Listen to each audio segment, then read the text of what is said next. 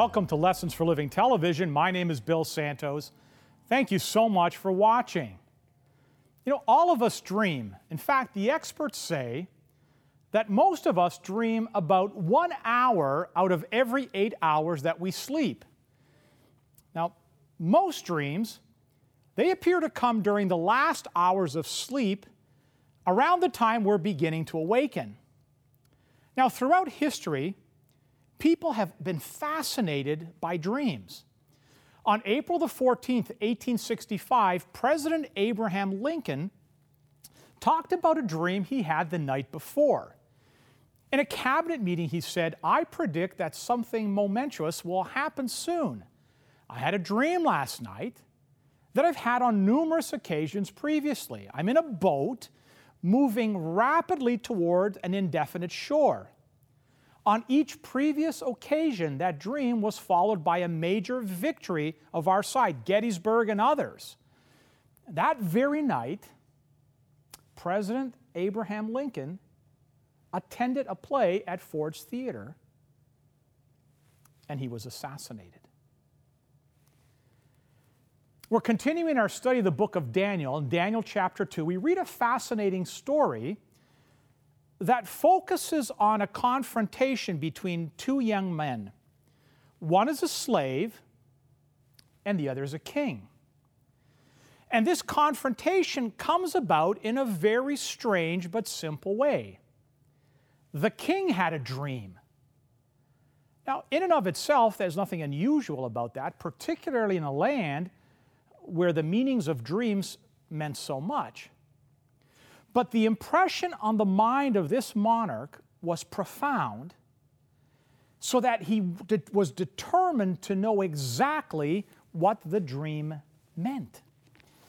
Daniel chapter 2, we're going to begin at verse 1 and 2. We read Now, in the second year of the reign of Nebuchadnezzar, Nebuchadnezzar had dreams, and his spirit was troubled, and his sleep left him.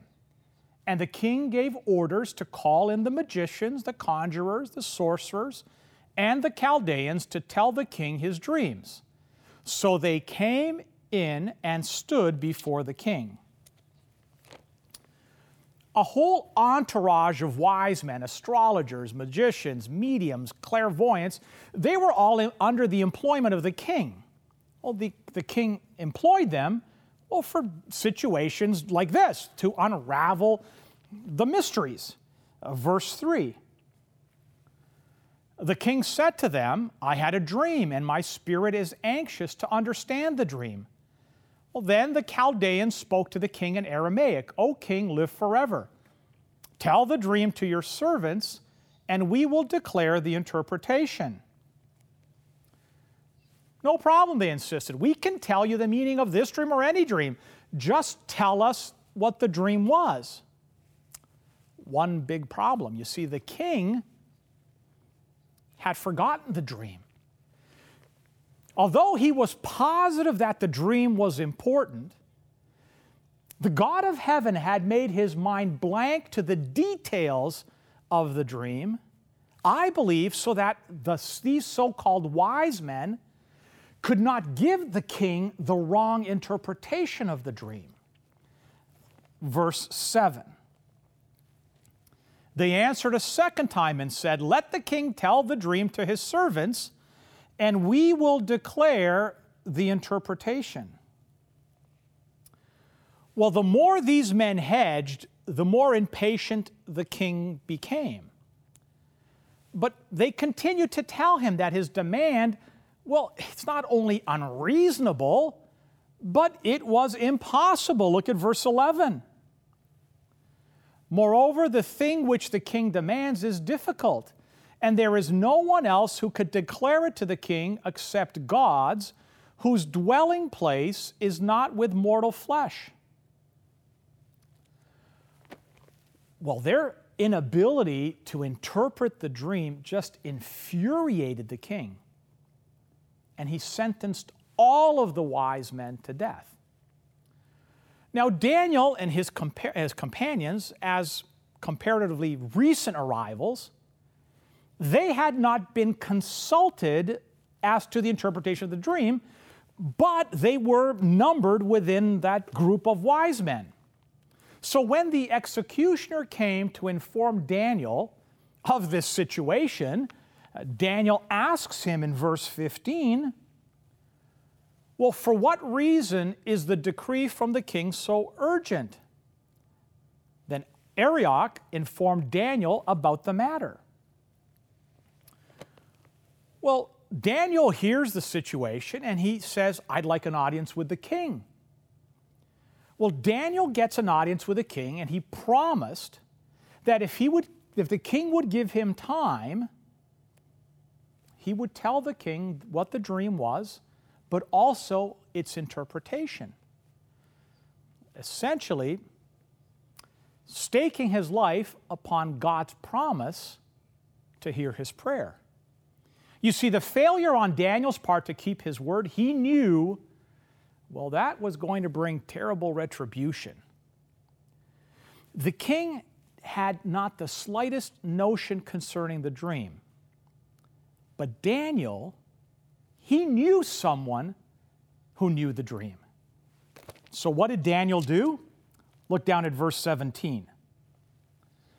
Then Daniel went to his house and informed his friends Hananiah, Mishael, and Azariah about the matter, so that they might request compassion from the God of heaven concerning this mystery, so that Daniel and his friends would not be destroyed with the rest of the wise men of Babylon.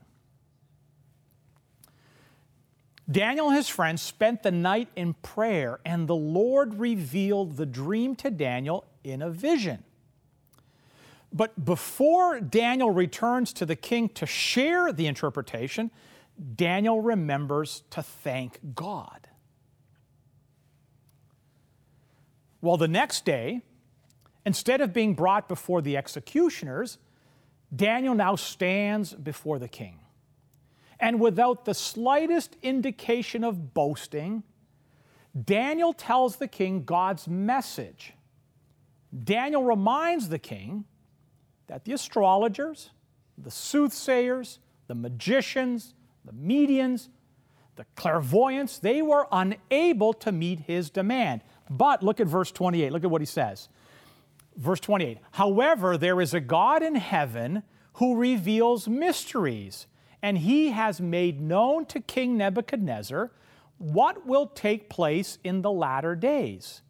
This was your dream, and the visions in your mind while on your bed. So just, just picture the scene here with me. As this ruthless, powerful monarch listens spellbound to what this 21 year old wise man has to say. Let's go down to verse 31. We read, You, O king, were looking, and behold, there was a single great statue. That statue which was large and of extraordinary splendor, was standing in front of you, and its appearance was awesome. The head of the statue was made of fine gold, its breast and its arms of silver, its belly and its thighs of bronze, its legs of iron, its feet partly of iron and partly of clay.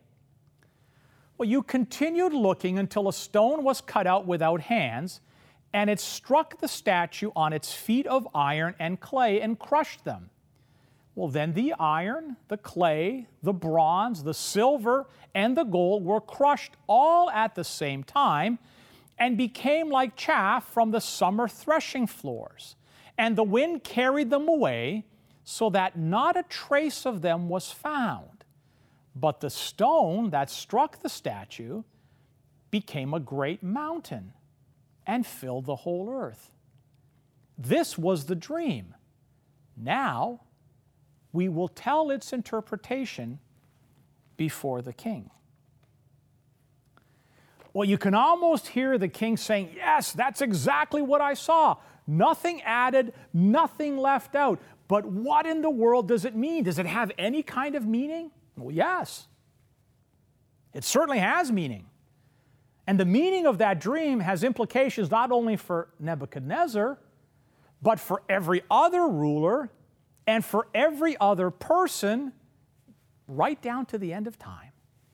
Let's go to verse 37 of Daniel 2.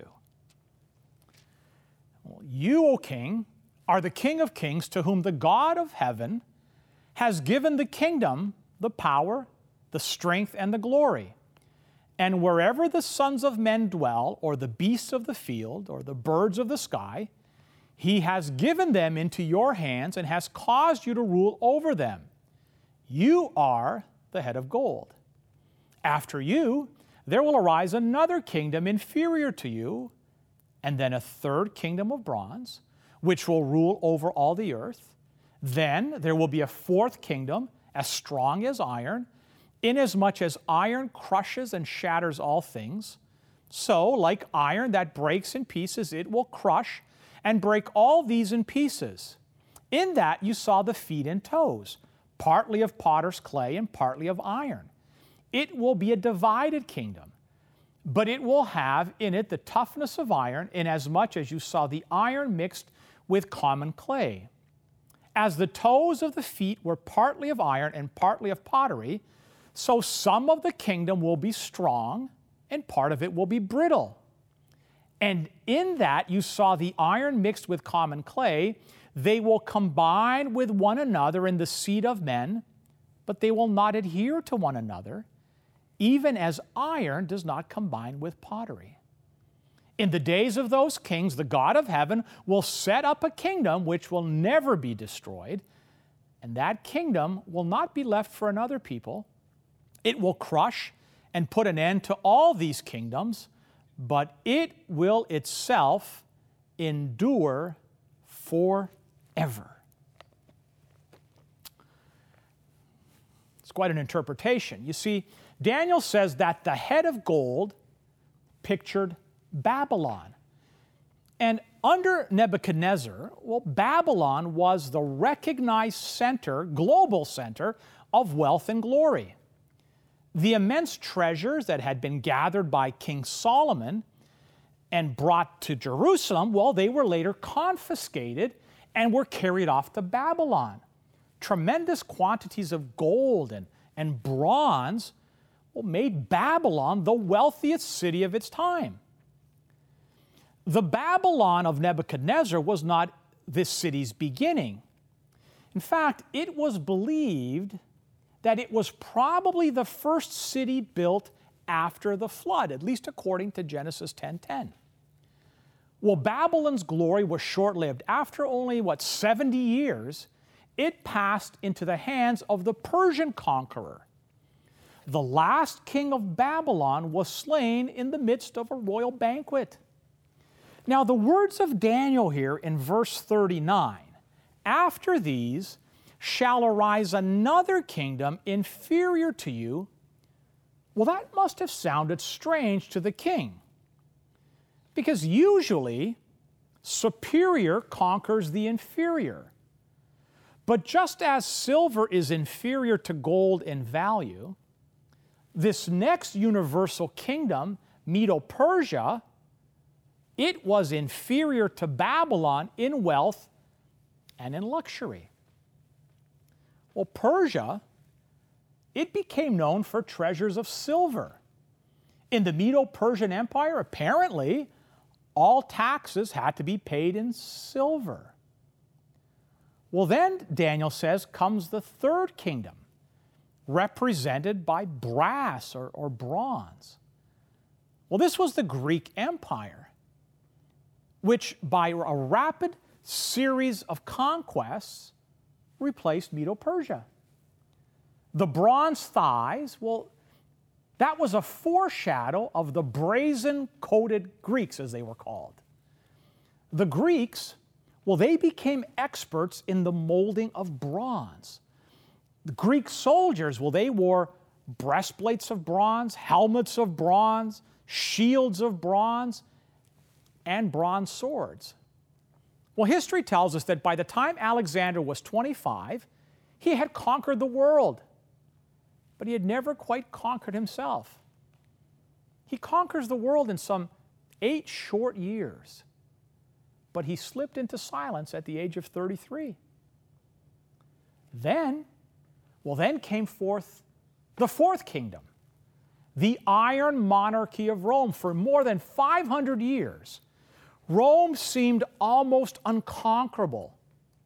Her standards waved from the British Isles to the Arabian Gulf, from the North Sea to the Sahara Desert, from the Atlantic Ocean all the way to the Euphrates. You see, God was working out his plan. While the Greeks carried their language throughout the Near and Middle East in preparation for the spread of the gospel, Rome, well, Rome built roads from Palestine all the way to Britain making travel possible for all of the messengers of Christianity. In her enforcement of law, in her expansive postal system, these also aided the carrying of the news of salvation.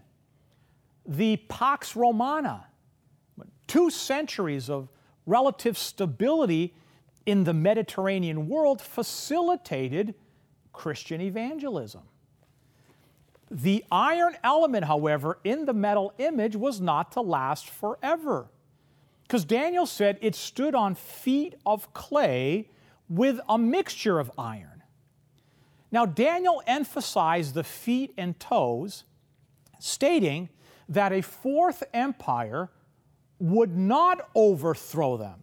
They would not be overthrown by another universal kingdom, but would be replaced by a collection of smaller nations who would war against and amongst themselves. These warring factions were actually the progenitors of the nations of modern Europe. Some strong, some weak, as indicated by the mixture of iron and clay. But to me, the most important feature of this strange combination was their inability to adhere or to unite. During the 15 centuries, strong dictators tried to weld them together and build a, a facsimile of that old Roman Empire. And at times, they got very near that goal, but they always failed. Whether it was Charlemagne, King Charles V, Louis XIV, Napoleon, Kaiser Wilhelm II, or even Adolf Hitler. Every single one of them tried and they failed. Something mysterious always seemed to get in the way and block their success. Seven words, seven words of prophecy stood between these men and their success. And in that you saw the iron mixed with common clay. They will combine with one another in the seed of men, but they will not adhere to one another, even as iron does not combine with pottery. Treaties, peace pacts, agreements of all kinds have been signed, sealed, and broken. As many as nearly 4,600 treaties and international guarantees and agreements were submitted before the old League of Nations, but between May the 10th, 1920, and May the 19th, 1939. But not one of those treaties prevented World War II. Well, before the First World War of 1914 to 1918, most of the European monarchs were related by marriage. But that didn't work when this prophetic outline was first interpreted to Nebuchadnezzar, he was looking into the future, scarcely any of which had been fulfilled. But today, as we sit here today, we look back over 2,500 years and we see that each segment of this prophecy has been remarkably fulfilled. How accurately history has met this prophetic forecast. You see, lots of things in life are unpredictable. stock market, the weather. But here's something that you and I can be sure of history will end with only one king.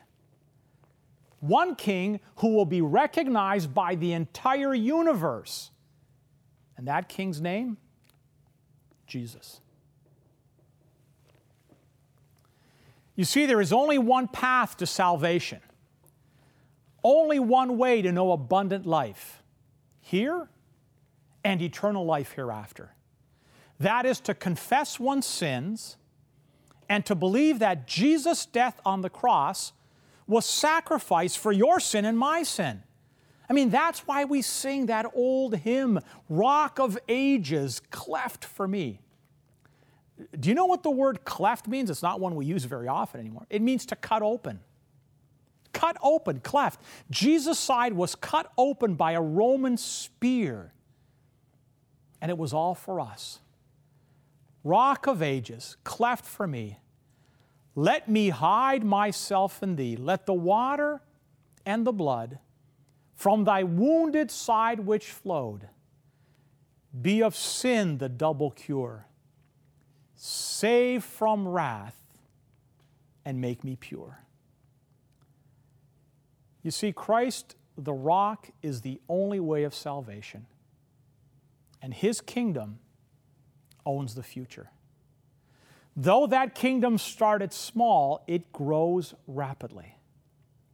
It's a society that welcomes all persons, regardless of race or status.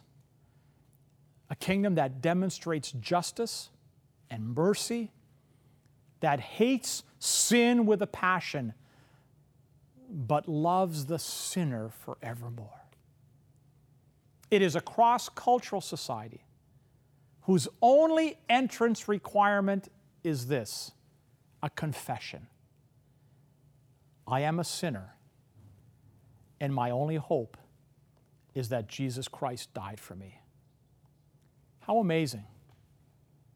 God revealed all that through the dream of a pagan king, interpreted by a courageous faithful young man named Daniel. What are your most prized possessions today in the kingdom of this world? Do you prize things in this kingdom more than you prize the things in the kingdom of our Lord Christ? All of this world's possessions, other than what you give away, will one day go up in smoke.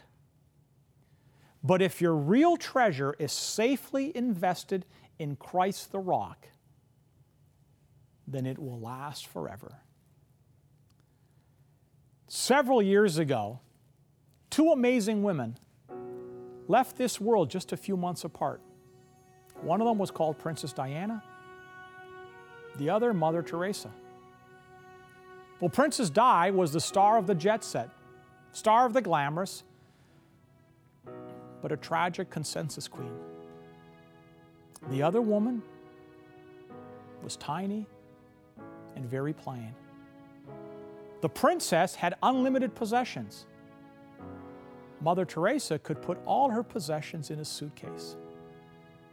Princess Di was quite involved in the kingdoms of this world, while Mother Teresa was totally devoted to the kingdom of God. I wonder which of these two women was happier and more fulfilled. So let me ask you today in which kingdom is your heart invested? Let us pray.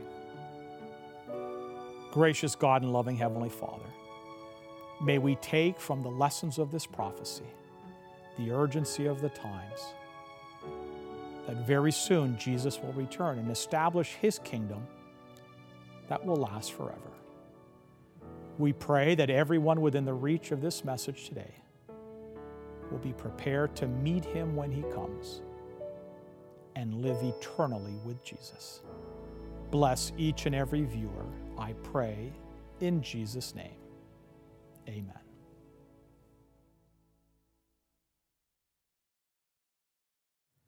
Well, I hope you're enjoying our series here in the book of Daniel. I love to study prophecy. You know, the accuracy by which prophecy is being fulfilled, has been fulfilled, is a testament to who God really is. You know, someone said that prophecy is God telling history in advance.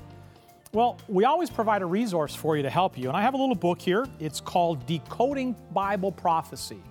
Uh, it's a great way to get you started in better understanding God's messages contained in Bible prophecy. I'd love to send this book to you free of charge. It's a gift from us. If you'd like to receive it, here's the information you need. To receive today's free offer, you can log on to the Lessons for Living television website, www.l4ltv.com. That's the Lessons for Living television website, www.l4ltv.com.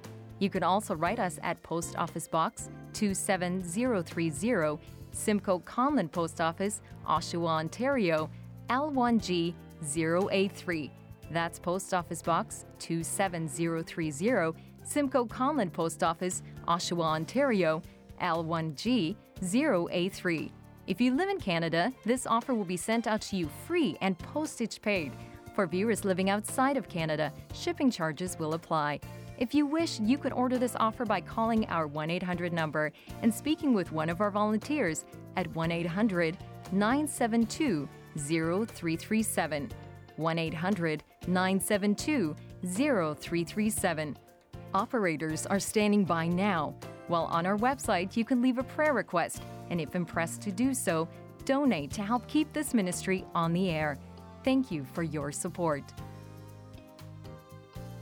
Well, we've come to the end of another program. Let me thank you again for taking the time to be with us uh, each and every week. You know, um, if you've missed any of the previous programs in this series or any of our programs, they're all available on our website at l4ltv.com.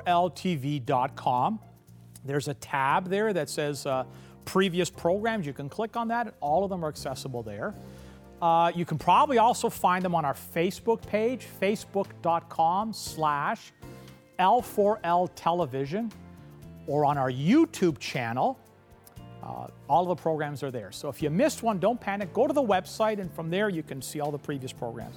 While on the website, check out the uh, live appearances tab. That'll tell you where I'll be appearing live.